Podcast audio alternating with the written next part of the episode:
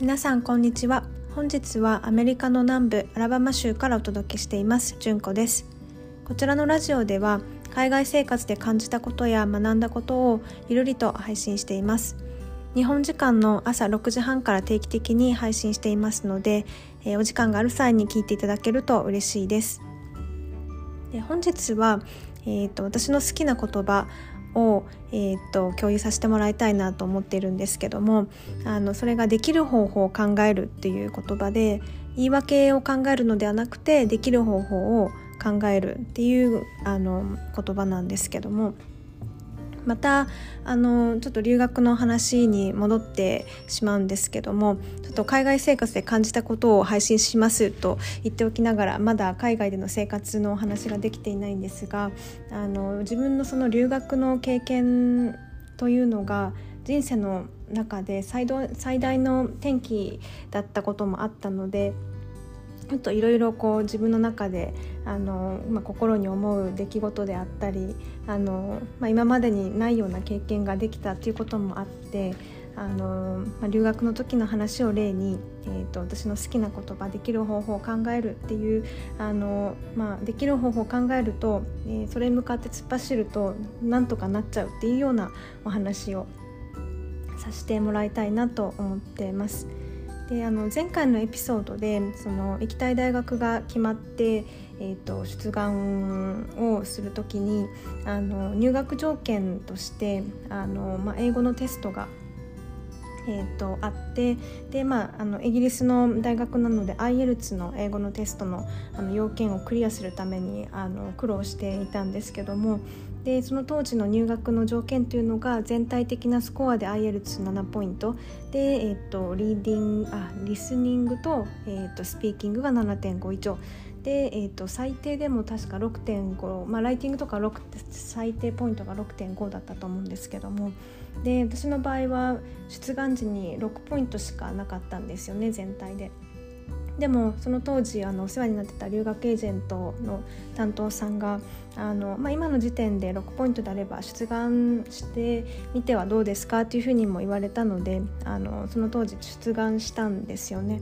であの、まあ、出願してみて結局、えーと、結果が出た時にはまだスコアも到達できてなかったんですけど一応受かったんですよその大学に。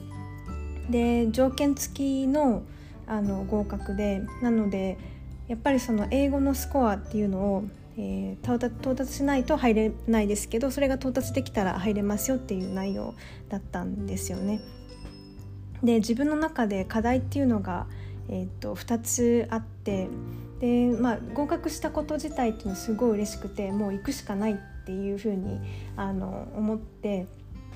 いたんですけど自分の中の課題の 2,、えー、と1つ目が、まあ、金銭的なところあとはあの英語の試験をパスしなければいけないというこの2つの課題があってであのまずそのお金の課題のところなんですけどもあの私が留学を意識し始めたのがそのある年のその10月で、えーと、コーススタートが9月っていうあのスケジュール感でで、えーと、確か、えーと、合格が出たのも、うん、春ぐらいだったのかな。とにかくその留学資金を貯めようという意識が向いたのが、まあ、冬コースが始まるのがまあ9月だとして、えーとまあえー、10, 10ヶ月ぐらい前ななったんですよね。で少しずつ資金をこうはじ、えー、と貯金し始めたんですけどもその当時1ポンド250円の時代だったのであの学費がめちゃめちゃ高くてでもちろん向こうに行ってからの生活費だってあったり寮の費用を考えると今の貯金では全く足りないような状況でした。で私の家庭は母子家庭だったので日本の大学ですらあの奨学金を借りてあの進学していたので今更母親にあの相談するのもちょっと億劫でなのでしかもようやくその奨学金大学4年 ,4 年間通った時の奨学金を社会人になって払い始めてまだ数年っていうところだったのでまだ莫大な奨学金が支払わなきゃいけない奨学金が残っている状況だったんですよね。でただどうしてもやっぱり行きたいっていう思いがあったのでんあのいろいろこう調べているとあの卒業生が進学するための奨学金っていうのがあのあったんですよね。でそれをいろいろこう、まあ、調べているとあの自分が自分も対象になることが分かったのであのすぐにあのその奨学金にあの申請をしてでなんとかあのお金の部分の一部が工面できるっていうことになったんですけどもただあのそれでも足りなくてであの、まあ、時間的に、えーまあ、1年ずらせば資金は自分で足りたかもしれない自分の貯金で足りたかもしれないんですけどもあの、まあ、どうしてもそのタイミングで行きたいその時はもう他の選択肢が目に見えなくて。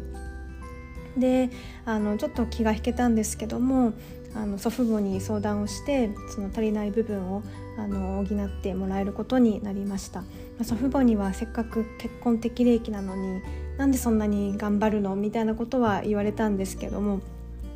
結局あの押し切ってあの、まあ、一部資金を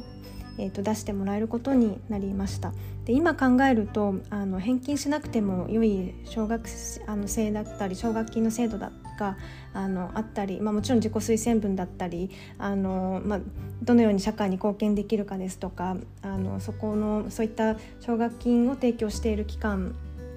にいろいろアプローチしたりあの、えーとまあ、申し込んだりということをしなければいけないんですけども、まあ、そういうルートもあったんですけどもあのなんせ私の場合はその英語の課題もクリアしなければいけないというところもあったので、まあ、そこまでちょっとあの余裕がなかったと言いますかあの、まあ、今、えーと、調べられる範囲であの、まあ、資金を工面するっていうことを、えーと行いました。でお金の部分はクリアできたとしてもその課題2であるあの英語のテストの部分なんですけどもあの英語のテストをそのクリアするために日本で IELTS の試験を受けようと思ってもその当時は申し込むのにあの試験の開始日のあの約2ヶ月ぐらい前に申し込まなければいけなくてあと結果が出るのにも時間がかかるっていうような状況でした。なので私がこう日本でもう一度テストを受けようと思ってもその当時あと1回ぐらいしかもう日本で受けられない、ま、9月の入学に間に合わせるにはあと1回というような状況でした。でいろいろこうどういった方法があるかっていうのを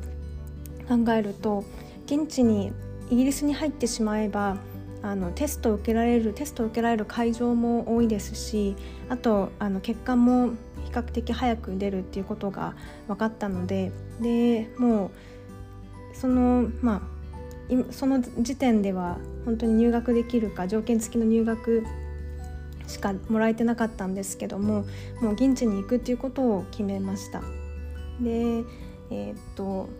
でまあ現地に行けばあと2回はあのテストを受けられるっていうあの状況だったので、まあ、回数が多く受けられるあの現地に行くっていうことをあの決めて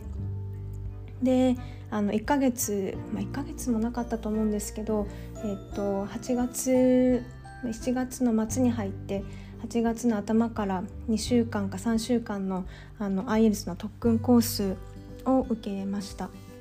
でその当時はあの社会人にになって、えーとまあ、留学を検討してそのクラスにあのいたのは社会人になった経験のあるのは私ともう一人台湾人の男性の2人だけで周りはあの10代後半、えーと、大学受験するために IELTS を勉強している学生さんたちばっかりだったので。若いあの子たちの中で一生懸命あのしかも若い子たちの方が英語力が高くて悔しい思いをしたんですけども、まあ、あのその中で、まあ、一生懸命勉強をしていました。で1回目のテストは8月の多分頭に確か受けたと思うんですけどイギリスの南部の町サザンプトンというところで試験を受けて海岸海岸沿いの町なんですけども晴れていると素敵なところなんですけどもその日は本当に試験を受けた日はあのどんよりとと言いますか雨も降ってたと思います。でなんかもう感じ的にどよんとしていてあのあんまりいい雰囲気自分の中でなんかあんまりいい感触しないなっていうふうにあの思っていたんですけどでそんで実際にあの、まあ、テストを受けて結果が届いても、うん、あの思ったような結果が出なくて。であのライティングが一番いつも低いスコアなんですけどもそこがどうしても基準値に足りなくて。でまあイギリスで受けた1回目もライティングが足りなかったっていう状況だったんですよね。でまああと1回しか英語のテストを受けるチャンスがなくて。でもう帰国するっていう最悪帰国になるかもっていう可能性もあったのかもしれないんですけどもその当時はもう受かることしかあの頭の中になくて多分すごい必死で勉強してあのだと思います。で2回目はあのエクセターっていう南、えーと、西部ですねあのイギリスの西の方にある町なんですけども確かロンドンから23時間かかるちょっと離れたところだったんですけどもであの、まあ、そこでそこまで試験を受けに行ってであのもうラストチャンスだったのでもう全力投球で試験を受けたっていうのは覚えてるんですけどすごい晴れてた日でですごい綺麗な可愛らしい街だったっていうことは覚えて、まあ、試験を、うん、終えました。でもう待っている試験結果を待っている間っていうのは本当にドキドキであの、まあ、郵送で結果が送られてくるんですけど当時はあのロンドンのえーと、グリニッチの方の語学学校その IELTS の特訓コースに行ってたので、まあ、その近くに、えーと、ホームステイしてたんですけどもジャマイカ系のあのお宅でホームステイをしていてであのホームステイ先のお母さんが「純子レター届いたよ」っていうふうにこう、まあ、呼んでくれて。であの、まあ、そのお母さんも、えーと試験の結果を待ってることは知ってたので一緒にこう結果を見てあの、まあ、開けるのを私が開けるのを待ってくれていてであれだけ苦労したあのそのライティングのところがようやくその0.5ポイント上がっててそれであのそう条件を満たすことができたんですよね。であの大学が求める試験のあの、まあ、結果が出てその時は本当にそのお母さんに抱きついて喜んだのを覚えてます。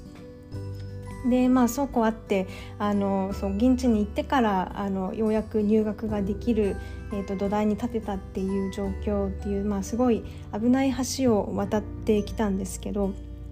まあ、何をあのいお伝えしたいかと言いますと、まあ、その当時は本当にあのできる方法しか考えてなくてそれに向かって、まあ、突っ走ってたんですよね。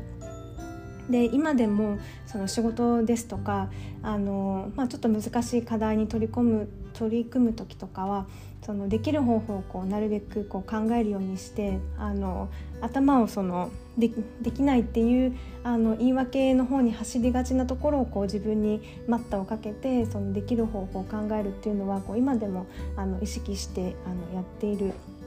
えー、ことです。なのであの皆さんももし何かこうやってみたいなと思うこととかがあればあのできる方法をこう書き出してみるとあのどんどん前に進めるかあのと思いますので、えーとはい、やってもらえるとあの試してもらえると,、えーと、いいかなと思います。えーと本日も最後まで聞いていただきありがとうございました。また、えー、次回のポッドキャストでお会いしましょう。それでは素敵な一日をお過ごしください。